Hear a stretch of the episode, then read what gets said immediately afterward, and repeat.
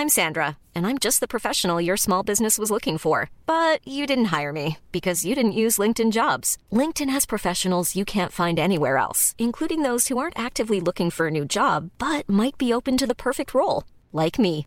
In a given month, over 70% of LinkedIn users don't visit other leading job sites. So if you're not looking on LinkedIn, you'll miss out on great candidates like Sandra. Start hiring professionals like a professional. Post your free job on linkedin.com/people today.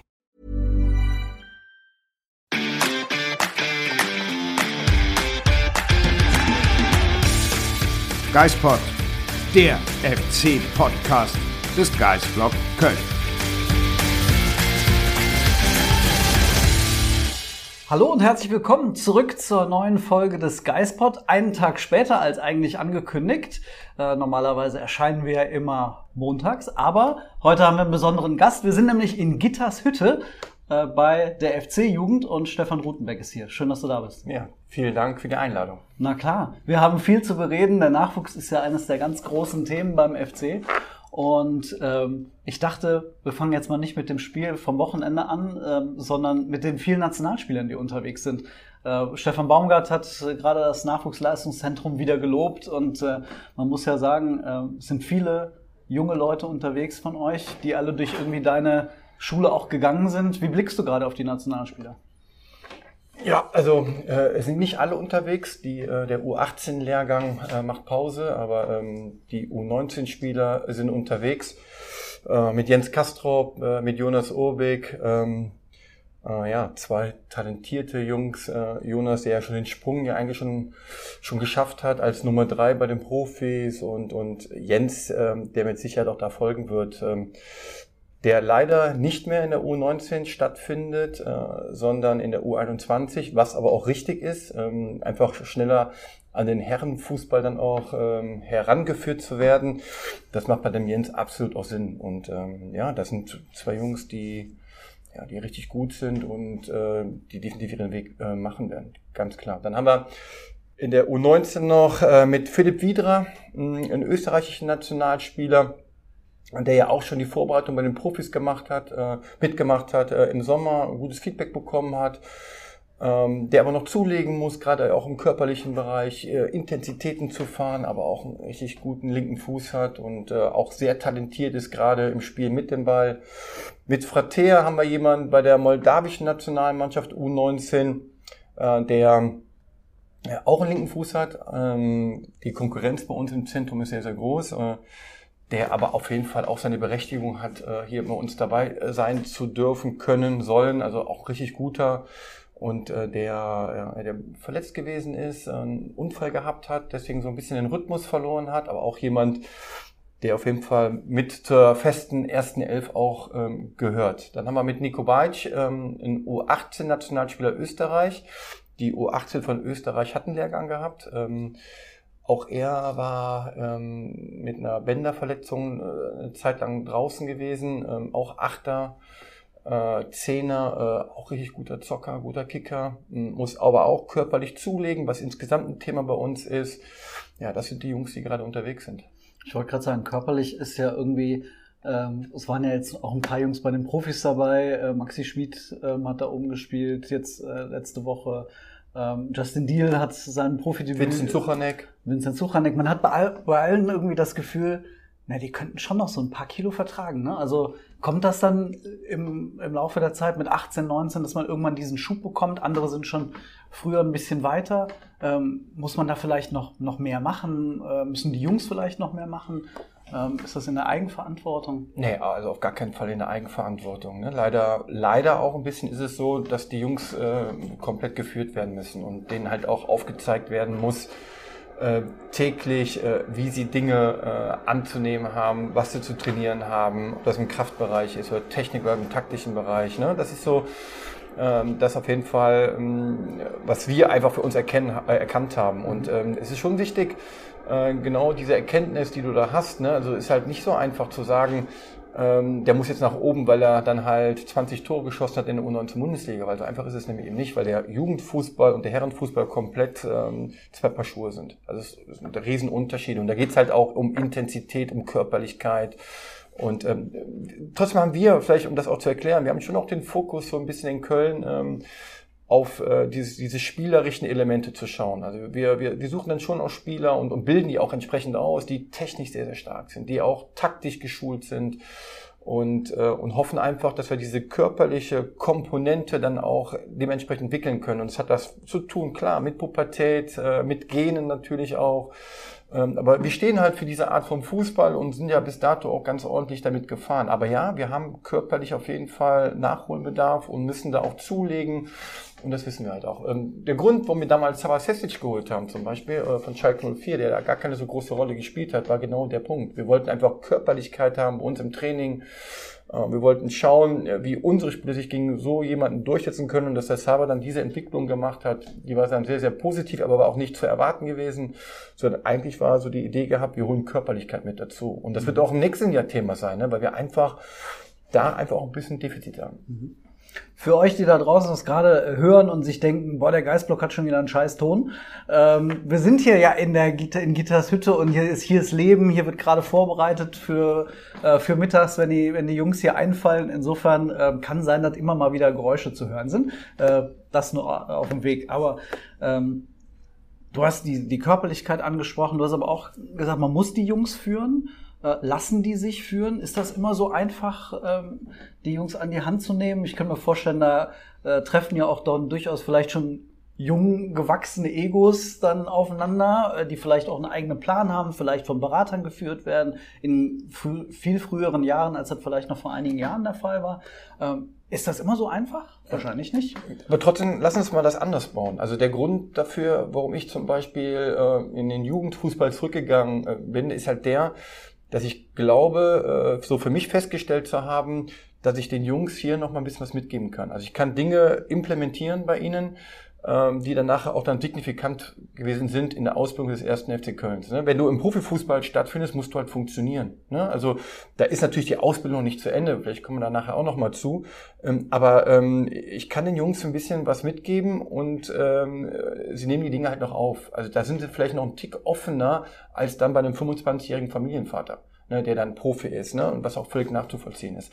Und deswegen, das macht mir auch besonders viel Spaß. Aber es ist genau so, wie du sagst. Also die, den Aufwand, den wir da zu betreiben haben, damit die jungen Kerle funktionieren und auch die Dinge annehmen, der ist enorm. Weil sie einfach ganz viele Einflüsse um sich herum haben. Du hast es genannt, es ist ja nicht nur der Berater, sondern es ist noch Papa und Mama, ne, die einfach mit, mit 15, 16, 17 einfach noch, noch mal viel, viel größeren Einfluss haben als bei einem 25- oder 30-Jährigen. Ähm, es sind aber auch die unterschiedlichen Trainer. Ne, dadurch, dass natürlich die Jungs ja ähm, von einem Jahrgang zum nächsten Jahrgang ziehen, verändern sich auch die Trainer und auch dann sind die Ansprachen anders und natürlich auch eine andere Perspektive, die die Trainer auch die Spieler haben und, und, und. Dazu kommt die Schul, die Schule. Also Jungs machen äh, Abitur, äh, Realschulabschluss, was auch immer. Ähm, da kommen viele Stressfaktoren mit dazu, um da den Weg zu finden, was denn jetzt aktuell das Richtige ist. Und wir müssen halt auch aufpassen, wird auch nicht jeder Fußballprofi. Also auch wir müssen natürlich so kanalisieren, dass wir sagen müssen, okay, die Wahrscheinlichkeit, dass er Profi wird, ist, ist nicht so hoch und wir müssen ihn versuchen, in die Schiene zu schieben, dass er einen guten Schulabschluss macht und trotzdem den Spaß am Fußball nicht verliert, weil wir bilden ja halt auch nicht nur aus für den ersten FC Köln in der ersten Liga, weil wir auch nicht alle unterkriegen, sondern wir fühlen uns auch verpflichtet natürlich den einen oder anderen dann in der Regionalliga oder in der dritten Liga unterzukriegen oder vielleicht sogar auch nur in der Oberliga. Aber der hat dann die Kölner Ausbildung genossen und wir wollen dann dafür stehen, der ist taktisch gut ausgebildet, ähm, kann Intensitäten fahren und dafür stehen wir halt dann auch so ein bisschen. Ne? Was hat dann Baumgart jetzt gemeint? Äh, Steffen Baumgart hat am Freitag bei dem Turnier gesagt, ähm, die Jungs können gerne Flausen im Kopf haben, aber dann woanders. Ähm, also, dass man die schon gezielt dahin führt äh, und in so, in Anführungsstrichen, den, die Flausen austreibt. Ähm, auf der anderen Seite will man ja doch individuelle Charaktere haben, ne? also die auch vielleicht einen eigenen Kopf haben. Also das ist dann ja schon ein schwieriger Weg. Also es gibt ja ein gutes Beispiel, ne, um ein bisschen auch das Ding hier spannend zu machen. äh, äh, Jungs wie Tim Lemperle, ne, er hat Eck und Kanten. Also das war nicht immer so einfach mit dem Timmy, ne? Aber äh, ich glaube, ja, also da muss man schon auch mit ihm auch diskutieren und und auch ihm aufzeigen, wie der Weg sein kann und ne und aber der war dann halt auch irgendwann dazu bereit. Der hat dann irgendwann auch, auch kapiert halt, ne, dass er den Fokus zu setzen hat auf das, was wichtig ist im Fußballbereich. Und äh, ich glaube, das meint Steffen auch damit. Also ähm, natürlich sollen die Ecken und Kanten haben, die sollen frech sein, die sollen so sein, wie sie auch sind, ne, und sollen genau das dann auch in ihr Spiel übertragen. Also ich glaube, das, das, das wird gar nicht gemeint. Aber sie müssen verzichten. Also du, du kannst halt nicht Partys feiern äh, dreimal die Woche, ja, dann, dann bist du körperlich einfach nicht in der Lage dazu, diese Intensitäten zu fahren, ähm, die zu fahren sind in der ersten Liga. Ich habe es ja live erlebt und ich habe jetzt war letztens mal im Stadion gewesen, haben wir Köln gegen Leipzig angeschaut und ähm, diese Intensität, die da gefahren ist, die kann doch kein U19-Spieler fahren. Also das ist ein Fakt. Ne? Das war so eine Qualität auch in Sachen Körperlichkeit, ne? wo wir einfach auch, oder was ich dann so für mich noch mitgenommen habe, mit meinem Staff zusammen, dass wir sagen, okay, wir müssen auf jeden Fall in dem Bereich, müssen wir weiter zulegen, damit die einfach auch das auch fahren können. Und all das, was ablenkt von dem, ne? das wird den Jungs nicht gut tun. Und ähm, ja, ich glaube einfach, es gibt so viele gute Fußballer. Es sind nachher Nuancen, die darüber entscheiden, ob du oben ankommst oder nicht. Ja, und ähm, ich glaube, man will damit auch versuchen, den Spielern auch klar zu machen, wenn sie dann zu viele Flausen haben, dann muss halt eigentlich reichen, weil der andere, der weniger hat, äh, Flausen im Koffer, der, der zielgerichteter ist, der mehr den Fokus drauf setzt, auch unbedingt Fußballprofi zu werden, der wird an die vorbeiziehen. Und ich glaube, das den Jungs auch mitzugeben, weil einfach zu viele gute Fußballer auch gibt in dem Bereich, äh, das ist elementar, weil sonst kommen die Jungs nicht an. Diese, diese Intensität, die ihr jetzt aus dem Spiel Köln gegen Leipzig nehmt, dann versucht zu integrieren? Was, was macht ihr da ganz konkret? Also wie sieht das aus, äh, um den Jungs das noch früher zu vermitteln? Also es geht ja erstmal darum zu sensibilisieren, ne? wenn du halt in der Leistungsdiagnostik nicht gewisse Werte hast, dann wirst du Intensität nicht fahren können. Mhm. Okay? Das heißt also, wie schaffen wir das hin, dass wir einfach in gewissen Bereichen einfach auch dann besser werden? Und das ist nicht damit getan, dann in einem Training halt einfach nur 20 Minuten Gas zu geben. Du musst in jedem Training musst du halt Gas geben und womöglich musst du auch noch außerhalb des Trainings äh, dich entsprechend vorbereiten und nachbereiten. Das sind alles so Themen, die für 16- oder 17-Jährige nicht selbstverständlich sind, weil die wollen zocken und kicken. Ja, dann geht es darum, denen dann auch aufzuzeigen, ja, Jungs, das Spiel äh, müsst ihr verstehen. Es geht halt nicht nur um die Sache mit dem Ball, sondern es geht halt auch die Sache gegen den Ball. Es geht um Details bei Standardsituationen, wie du da verteidigst, welche Körperlichkeit du da reinwirfst, um halt zu verhindern, dass du in Rückstand gerätst oder den Ausgleich bekommst. Äh, und selber aber so viel Körperlichkeit reinschmeißt, um selber das Tor zu machen. Und, und, und. Also die müssen das alles verstehen, ne, dass es halt nicht darum, also dass es nicht nur um die eine oder die andere Sache geht, sondern das Ding ist komplex. Also natürlich ist der Fußball aufgrund der Regeln ein einfacher Sport. Aber so wie die Spiele gespielt werden und in der, da geht es um Entscheidungsfindung, äh, die ich jedes Mal in jeder Situation zu treffen habe, ist es doch um einiges komplexer. Und das müssen sie einfach wissen. Ne? Es gibt doch nicht mal nur die richtige oder nur, nur eine Entscheidung und das ist die, die, die beste Entscheidung. Es gibt viele Entscheidungen, die ich treffen kann und die im Nachgang auch die richtige gewesen sein kann oder auch die falsche. Und es ist auch nicht immer die gleiche Entscheidung, die du treffen musst in der einen Situation, weil es vielleicht nur ein Anspieler beim Gegner mehr gegeben hat oder weniger gegeben hat. Und das sind so Dinge, die müssen sie einfach lernen. Und da gibt es nicht nur, nur strukturell das Ding anzugehen, sondern du musst halt auch schauen, links und rechts über den Tellerrand und diese Entscheidungsfindung ist die richtige.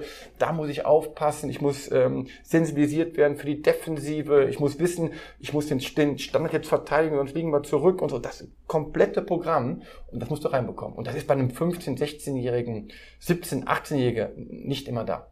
Und das müssen wir ihnen beibringen.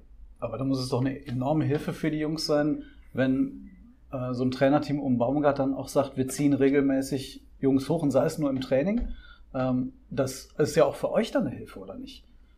Weil es dann, weil denen das dann noch mal oben deutlich klarer wird, oder? ist klar, und dann geht es also auch um, um die Sachen auch zu reflektieren, also auch den Jungs aufzuzeigen, also ist ja auch so, ne? Du musst ja nicht denken, äh, dass die Spieler nach einem schlechten Spiel hingehen und denken, sie haben ein schlechtes Spiel gespielt. Da gibt es schon den einen oder anderen. Es gibt aber viele Jungs, die denken halt, ich war trotzdem der beste Mann hier auf dem Platz. Ne? Weil ich habe ja den einen Hackentrick gehabt und getunnelt und habe ja auch das... Hackentricks muss man bei ja, ja. nicht kommen, das ich habe jetzt schon. Ich habe das 1-3 gemacht, wir haben zwar 3-1 verloren, aber ich habe hab das eine Tor gemacht, also so schlecht kann ich ja nicht gewesen sein. Mhm. Ne? Auch das ist zu verstehen, aber selbstverständlich. Also äh, alleine, wenn das dann so kommt, dass dann jedes Mal dann auch nicht nur die nicht oder dass auch die nicht-Nationalspieler nach oben geführt werden und man ein Bild hat von den Spielern und ihnen auch aufzeigt, ne, woran sie auch arbeiten müssen, um halt auch mal auf Platz eins regelmäßig trainieren zu dürfen, das macht absolut Sinn. Ja, und dieses Heranführen dann halt auch ähm, für die Jungs, um, um aufzuzeigen, wo ihre Stärken und Schwächen sind, das ist schon stark. Und das merken wir halt auch, macht aber immer was mit den Jungs. Ne? Das heißt nicht dann direkt, dass sie wieder in die U19 kommen und unheimlich hungrig sind, sondern die freuen sich halt schon wieder auf das nächste, auf die nächste Einladung. Und da auch da müssen sie lernen, dass sie den Fokus hier zu setzen haben, dann auf das Momentum, also auf das Spiel am Sonntag dann in der U19. Und auch da müssen wir sie wieder begleiten und aufzeigen, okay, du warst jetzt mal da oben mit dabei und äh, um nochmal dahin zu kommen, musst du aber auch hier liefern. Ja, dann brauchen wir von dir aber auch äh, Intensität, Tore, Assists, Pre-Assists, gewonnene Zweikämpfe, was auch immer auch gebraucht wird auf deiner Position. Äh, wenn du jetzt diese ganzen Jungs, du hast den Tim Lemperle vorhin angesprochen, ah, den müsste man vielleicht auch nochmal irgendwie anpacken. War das bei den anderen Jungs auch so, wenn ich jetzt an Thielmann denke, an Katterbach, der nur hat gerade Probleme, wieder in Schwung zu kommen, bei, bei Sava und so weiter? Also findest du eigentlich bei allen Jungs so Ansätze, bei denen du sagst, boah, äh, da musste ich die mal äh, an den Ohren ziehen? Ja, so, so jeder für sich, ne? Der, der eine, der, der musste den Arm genommen werden. Äh, bei dem anderen, bei Jan Thiemann war es einfach so, dass wir irgendwann festgestellt haben, dass der für uns, also oder für seine Art und Weise auf der Außenbahn äh, zu passiv gewirkt hat. Also der war eigentlich viel zu gut, um auf dieser Außenbahn, ich sag mal, diese 40 äh, ähm, Aktionen zu haben. Wir haben dann entschieden, wir holen den ins Zentrum, damit er 80, 100 Aktionen haben. Ja, damit er einfach dann einfach versuchen kann, seinen Stempel aufzudrücken. Ne? Das war dann halt ein taktischer Impuls, den wir gesetzt haben. Ähm, viel reden muss es im Jahr nicht. Er war immer sehr motiviert und sehr heiß. Aber wir hatten Daku Chulinov, ähm, der viel unterwegs war, schon in jungen Jahren, auch bei der A-Nationalmannschaft mit Nordmazedonien und da natürlich auch ihm, da hat er vor vollem Haus gespielt und, und bei uns dann vor 150 äh, Zuschauern auch schon mal auf Platz 7 und so. Und da muss man ihn schon auch immer wieder auch wieder mitnehmen und, und auch aufzeigen, ne, das ist der normale Weg, den du hier gehst. Und ähm, also es ist komplett unterschiedlich. Bei Noah war es eher so, da musste man gar nicht so viel machen. Er war schon selber so gut strukturiert, sehr gutes Elternhaus ne, und äh, gute Erziehung genossen und da musste man gar nicht so viel machen. Da ging es auch mehr so um taktische Dinge und auch einfach mit ihm auch zu diskutieren darüber. Ne? Also nicht nur ne, zu sagen, du, so ist richtig, sondern halt auch aufzuzeigen, guck mal, es gibt mehrere Möglichkeiten. Und ich kann mich an Videoanalysen äh, erinnern, mit nur, die waren dann auch, ja, wurde auch schon diskutiert. Definitiv. Also auch von seiner Seite. Das, aber das wollten wir auch. Also es bringt uns, also, uns ja auch nichts, ne, einfach nur was vorzugeben. Hier in dem Fall haben die Jungs ja die Möglichkeiten auch nochmal uns nicht als Cheftrainer im Profibereich anzusehen, sondern, sondern als die, die vielleicht die Letzten sind, die sie begleiten. Also die auch ihnen Hilfestellung geben können oder auf eine andere Art und Weise. Du kannst hier bewusst nachfragen. Du musst sogar nachfragen. Lass uns hier im Dialog sein. Lass uns über den Fehler, den du gemacht hast, diskutieren. Warum hast du den Fehler gemacht? Damit ich auch ihn verstehe, wie, was dann seine Idee bei der Aktion gewesen ist. Und äh, so konnten wir dann oder so haben wir Dinge auch aufbrechen können. Falsche Muster, die dann da sind. Ne? Und ähm, da ist der Dialog äh, ganz, ganz wichtig. Eine der Fragen, die sich, glaube ich, Fans immer wieder stellen, wer ist so der, der Nächste, äh, der durchstarten wird, wer ist der Nächste, der oben ankommen wird. Jetzt konnten Simon Breuer oben schnuppern, Justin Deal, haben wir schon genannt. Die Liste ist ewig lang. Ich habe mir die aufgeschrieben, wer da alles äh, jetzt entweder als Nationalspieler unterwegs ist oder schon wieder angedacht wird. Denn da selbst der Name Maiko Weschenbach ist ja schon gefallen äh, für, für die nächsten Jahre. Also ähm, sag doch mal, wer, wer kommt denn jetzt? Also ich glaube nicht, dass alle ankommen werden bei uns hier. Also das ist mal, das ist das wäre auch eine ganze Menge. Ja, das, das ist ja fast schon ein ganzer Fakt. Kader. Ja, also wir müssen halt auch aufpassen. Ähm, das muss halt gut überlegt sein. Und ich finde, dass man auch nicht immer die Jahrgänge miteinander vergleichen darf. Also auch aufgrund von der Corona-Zeit. Wir haben das Glück gehabt, dass wir mit den 2001ern und 2002ern äh, ganz viele begabte Jungs dabei gehabt haben. Bei den 2003ern haben wir ja, also bei dem aktuellen U19-Kader ist ja auch schon so, dass mit Jens Kastrop jemand einer wirklich am Sprung ist und mit Jonas Obeck eigentlich schon fast ein fester Bestandteil oben mit dabei ist. Ne? Wo ich dann sage dann, okay, wir haben eigentlich jetzt schon wieder zwei, die fast komplett oben dabei sind. Und deswegen muss man genau überlegen, was jetzt auch die richtigen Schritte sind. Und das, was ich sagen kann, ist, dass die Jungs, die jetzt so auch ähm, mit so, ja, mit dabei waren und so, die brauchen einfach noch. Und denen tut einfach auch gerade gut, dass sie jetzt mal oben wieder schnuppern durften oder die Jungs sind ja schon fast ein fester Bestandteil da im Trainingsalltag, also gerade in den Länderspielpausen oder in den Vorbereitungsphasen. Ne? Und, äh, und wir müssen halt dann wieder schauen, äh, welche Impulse sie brauchen, um halt den, den nächsten Schritt dann auch zu machen. Ist es die U21 oder ist es dann Training in der Lizenz und in der U21 spielen oder ist es dann doch erstmal bei mir zu bleiben, um dann nochmal an Basisdingen zu arbeiten? Und da sind wir ständig im Dialog, also wirklich ständig im Dialog.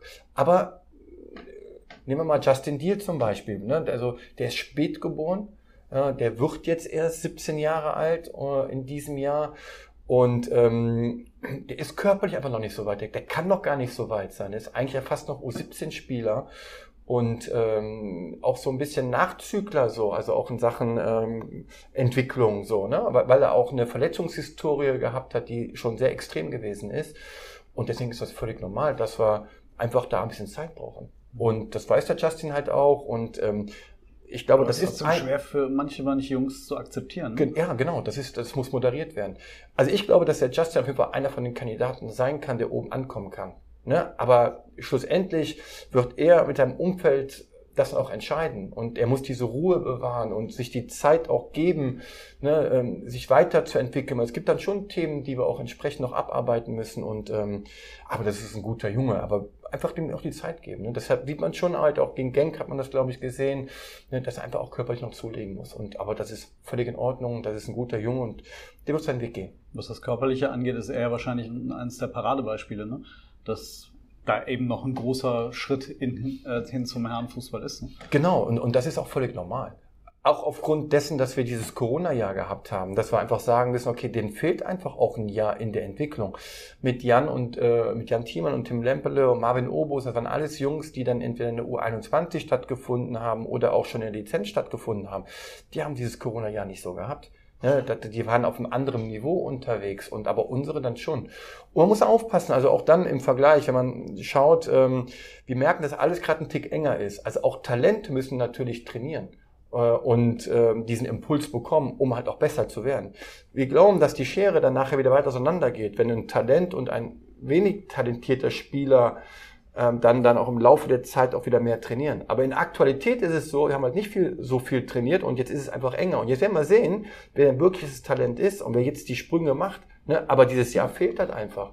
Und ähm, deswegen glaube ich einfach, einfach Ruhe bewahren. Ne, wir haben das Glück, da oben ein Trainerteam zu haben, äh, die die Jungs im Auge haben, die ständig mit uns im Dialog sind und äh, wir achten darauf, äh, dass die Jungs auch den richtigen Weg äh, äh, einschlagen werden. Und es gibt genug Beispiele, auch ähm, in der nahen Vergangenheit, dass Jungs zu früh entschieden haben, unbedingt diesen Schritt machen zu wollen. Da gibt es genug Beispiele. Zum Beispiel? Na, brauchen wir gar nicht Namen. Ah, ja, brauchen wir nicht. Ah, okay. Aber es gibt schon ein paar, ne, wo ja wo dann irgendwann dann auch die Kurve nicht mehr Step by Step nach oben ging. Und ähm, wollen wir ja gar nicht. Ne? Sondern Jungs, sage ich nur, nehmt euch die Zeit, äh, genießt das U19 hier, lasst euch da in Ruhe ausbilden. Wir haben ein Auge auf euch und äh, der äh, oder die, die es schaffen werden, äh, mit, mit, mit allem, was dazugehört, da ist auf jeden Fall die Möglichkeit, in Köln es auch zu schaffen. Das ist halt in anderen Clubs äh, aktuell ja nicht immer so. Und bei uns haben wir ein Trainerteam, die das leben und ähm, da wird schon der ein oder andere oben ankommen. Aber du hast Corona jetzt zwar mal angesprochen. Wird das für den einen oder anderen, ich sage jetzt mal, ein Karrierekeller gewesen sein? Also auch bei den 2002ern. Wir hatten da ein paar Jungs, die jetzt lange gebraucht haben, äh, um auch einen, einen Club zu finden. Ähm, das wäre bei der normalen Saison nicht so gewesen. Da wären alle von dem Jahrgang irgendwo bei einem vernünftigen Verein untergekommen. Ja, und ich glaube auch, dass der eine oder andere mh, hm, auch jetzt schon einen Schritt weiter wäre. Ne? Und ähm, oder einen, einen richtig einen großen Schritt weiter wäre. Ne? Das glaube ich dann schon. Auch bei den 2003ern, davon bin ich überzeugt. Deal hat gegen Genk gesehen, dass er noch ein bisschen was äh, in der Entwicklung ähm, zu leisten hat. Was normal ist. Damit hast du Genk ja schon als Stichwort erwähnt. Ähm, jetzt hat die U19 am Wochenende im Ligapokal verloren, war schon im DFB-Pokal gegen Gladbach ja ausgeschieden. Da ist jetzt doch eigentlich Genk die Möglichkeit, die Pokalgeschichte weiterzuschreiben. Okay, aber trotzdem Okay. erstmal, kommen wir erstmal zu den Okay. Ergebnissen. Ne? Also man muss halt immer aufpassen, dass diese Erwartungshaltung nicht zu hoch ist. Wir können nicht jedes Jahr immer die Jungs mit dem Jahrgang davor vergleichen, habe ich ja eben schon mal auch so auch gesagt. Und uns ist die Erwartungshaltung auch gerade zu hoch. Also wir, wir merken dann auch schon, ne, dass wir einfach dieses Jahr noch nicht so weit sind. Ja, dadurch, dass wir ja viele auch verloren haben, ähm, gibt ja noch andere Spieler, 2003er, die nicht mehr in Köln sind, ähm, ist einfach so, ne, dass man das nicht so ganz miteinander vergleichen kann mit den Jahren zuvor. Da muss man vorsichtig sein. Und die Jungs ähm, investieren eine ganze Menge. Also wir trainieren unheimlich viel, wir trainieren hart und äh, aber wir merken halt, ne, diese diese Schritte äh, sind nur peu à peu zu gehen. Und äh, wir brauchen einfach noch ein bisschen was. Und von daher äh, glaube ich so, andere Clubs haben natürlich auch viel investiert. Wir haben wirklich viel investiert. Ne? So an, wenn man schaut äh, nach Schalke oder halt auch nach Leverkusen, äh, da ist Geld in die Hand genommen worden. Wir haben ein Spiel aus Unterrad geholt, weil wir auch diesen 2004er, wir stehen für eine hohe Durchlässigkeit und wir wollten denen auch die Chance geben, sich zu zeigen. Also das war auch ganz bewusst, dass wir gesagt haben, wir müssen schauen, wer kommt denn wirklich nochmal an oben oder nicht. Und wir konnten das letztes Jahr nicht bewerten. So, aber das heißt aber auch, dass wir vielleicht nicht ganz so stark sind, wie vielleicht in den letzten beiden Jahren. Und ähm, auch das wird sich auch dann zeigen. In der Aktualität ist es einfach so. Das wird sich auch in den nächsten äh, Monaten auch dann zeigen, wo der Weg dann noch hingehen wird. Äh, deswegen muss man einfach vorsichtig sein. Ne? Und jetzt auf Gang zu kommen, na klar, aber wir fahren da nicht hin, um natürlich von uns aus zu sagen, mh, äh, 4 zu 2, boah, schwierig und so. Klar, schwierig, aber klar fahren wir hin und wollen versuchen, das irgendwie hinzukriegen, dass es nochmal ganz eng wird für die Genker. Und äh, wenn da alles reinhauen. Aber die waren schon gut. Also das ist dann schon auch mal, wenn man sich mit Genk auseinandersetzt, ähm, äh, war einfach nochmal für uns, das war uns auch nicht so klar. Das ist halt in Europa mit einer der Top 10 Adressen in der, in der Ausbildung im, im Jugendfußball. Und das war uns gar nicht bewusst. Ich glaube, die aktuelle belgische Nationalmannschaft ist bestückt mit sieben Spielern vom Genk. Also der Kader, ne? Also das, unfassbar. Also das war uns allen gar nicht so bewusst. Und äh, wir wussten dann aber dann eine Woche vor dem Spiel, das wird eng. Und äh, aber es hat riesig Spaß gemacht. Auf dem Niveau, die Leute haben uns mitgenommen. Der komplette Verein stand da total hinter uns. Die ganzen Jugendmannschaften waren da. Das war ein tolles Erlebnis und was ganz Besonderes für den ersten FC Köln. Insofern wird das Auswärtsspiel jetzt auch nochmal was Besonderes. Ne? Ganz genau. Auswärtsreisen sind ja sowieso noch was anderes und Ja, und, und ähm, bringt Erfahrung. Ja, genau. Und schau mal, und auch das Schalke-Spiel. Ja, wir hatten im äh, Hinspiel, ähm, wo wir 4-1 verloren haben, definitiv in der zweiten Halbzeit so gut wie keine Möglichkeit mehr gehabt. Also Schalke, ich habe dann damals gesagt, haben uns aufgefressen, weil die auch diese körperliche Überlegenheit gehabt haben. Das war jetzt gar nicht so. Ich glaube, jetzt glaube ich, haben wir auch ein bisschen Pech gehabt. Also wir hätten das Spiel auch vielleicht auch gewinnen müssen. Äh, Oder Uns jeden haben doch hier einige gefehlt. Genau, aber, aber bei Schalke halt auch. Ne? Also von daher äh, relativiert sich das. Aber da hat jetzt nicht die bessere Mannschaft gewonnen. Das war auf Augenhöhe. Ja, und ähm, die eine oder andere Aktion haben sie besser verteidigt als wir und ihre Chancen besser genutzt. Und dann ist es auch gut so. Also dann haben wir einen Entwicklungsschritt gesehen. Und genau den Entwicklungsschritt möchte ich auch gegen Genk sehen. Ne? Also ich möchte sehen, ne, dass wir halt Phasen überstehen, wenn wir wirklich auch mal tief drinstehen müssen, weil Genk einfach auch gut ist und dass wir dann einfach dann in der letzten Linie auch besser verteidigen als diese zehn Minuten vor der Halbzeit. Und genau diesen Entwicklungsschritt möchte ich gerne sehen. Und was dann nachher äh, unterm Strich dann steht, das wird sich dann zeigen. Aber ich möchte einen Entwicklungsschritt sehen. Und im, nach, direkt nach dem Hinspiel war mir das gar nicht so klar. Das haben wir dann irgendwann nochmal nachgeguckt. Es gibt die Auswärtstorregel ja nicht. Genau, Das heißt, wenn ihr mit zwei Toren Unterschied gewinnen solltet, geht's in die Verlängerung. genau. Das heißt, es ist ja gar nicht so weit gefühlt weg, wie wenn man jetzt beispielsweise über ein 3-0 oder ein 4-1 nachdenken würde. Mit äh, einem Tor pro Halbzeit gewinnen würde ja schon reichen. Aber Erste Halbzeit verloren, zweite Halbzeit Ja. unentschieden, Dritte gewinnt er. Halbzeit gewinnt und dann ist in der vierten Ja, alles also möglich. das ist den Ansatz, den wir auch haben werden. Wobei ich aber, ich, wir werden den Jungs aufpassen. Also ich glaube, wenn man gegen, nach Genk fährt und so mit der Idee, wir müssen das Spiel unbedingt gewinnen, dann kann das schnell in die Hose gehen. Ne? Mhm. Dafür sind die einfach zu gut. Aber in das Spiel reinzugehen und zu sagen, okay, pass auf, wir spielen unser Spiel, ne, müssen auf ein paar Dinge müssen wir achten.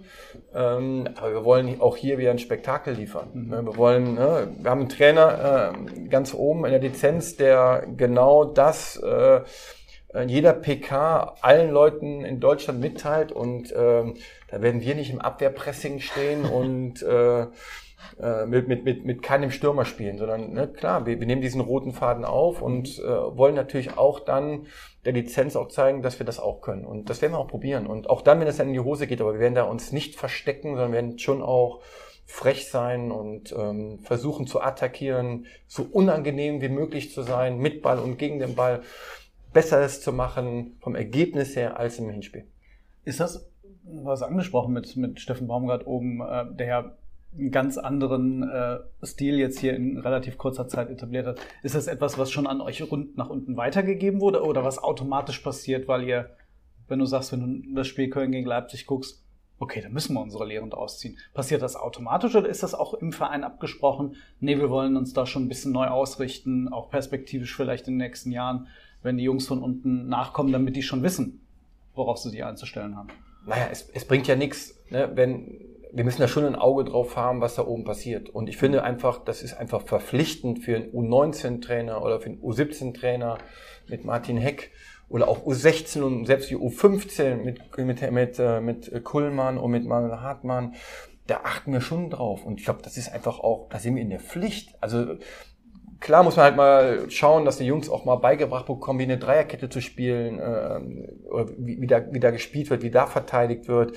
Aber schlussendlich ähm, hat der Steffen da eine Idee. Ja, der spielt hinten eine Viererkette und stell dir mal vor, ich will jetzt hier mit einer Fünferkette spielen.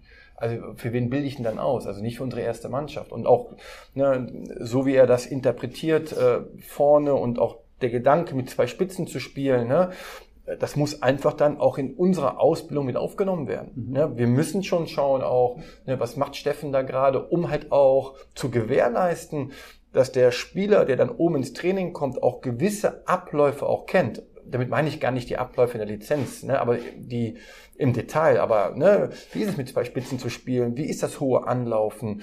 Und da sind wir einfach verpflichtet.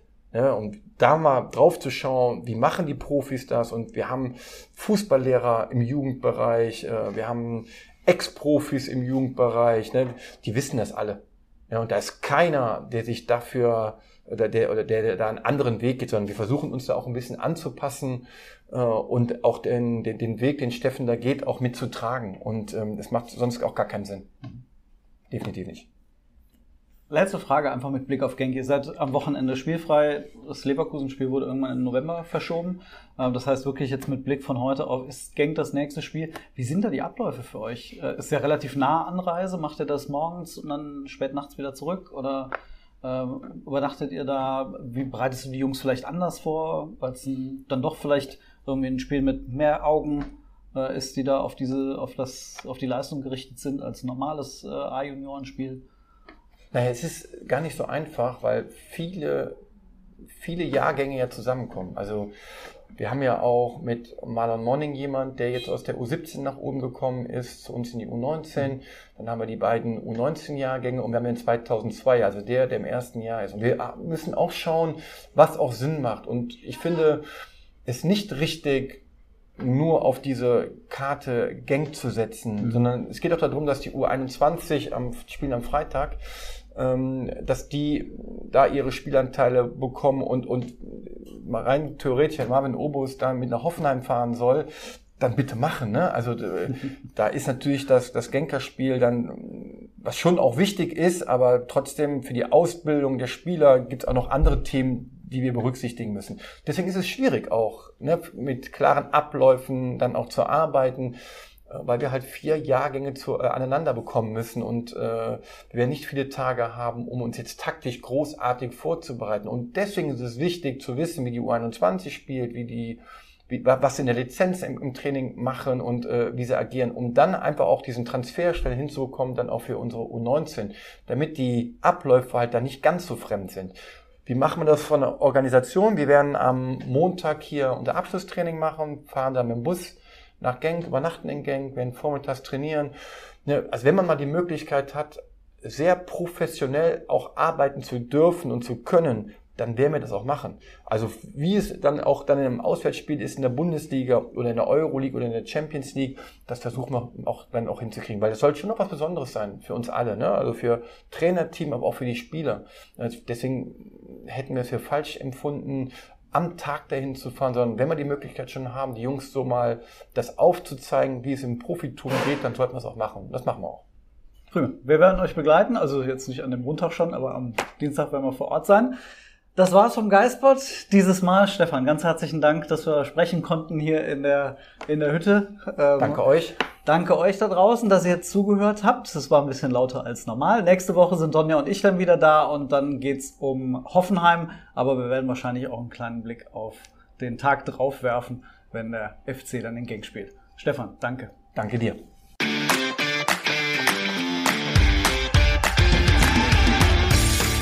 Geistpod der FC-Podcast des Geistblog Köln.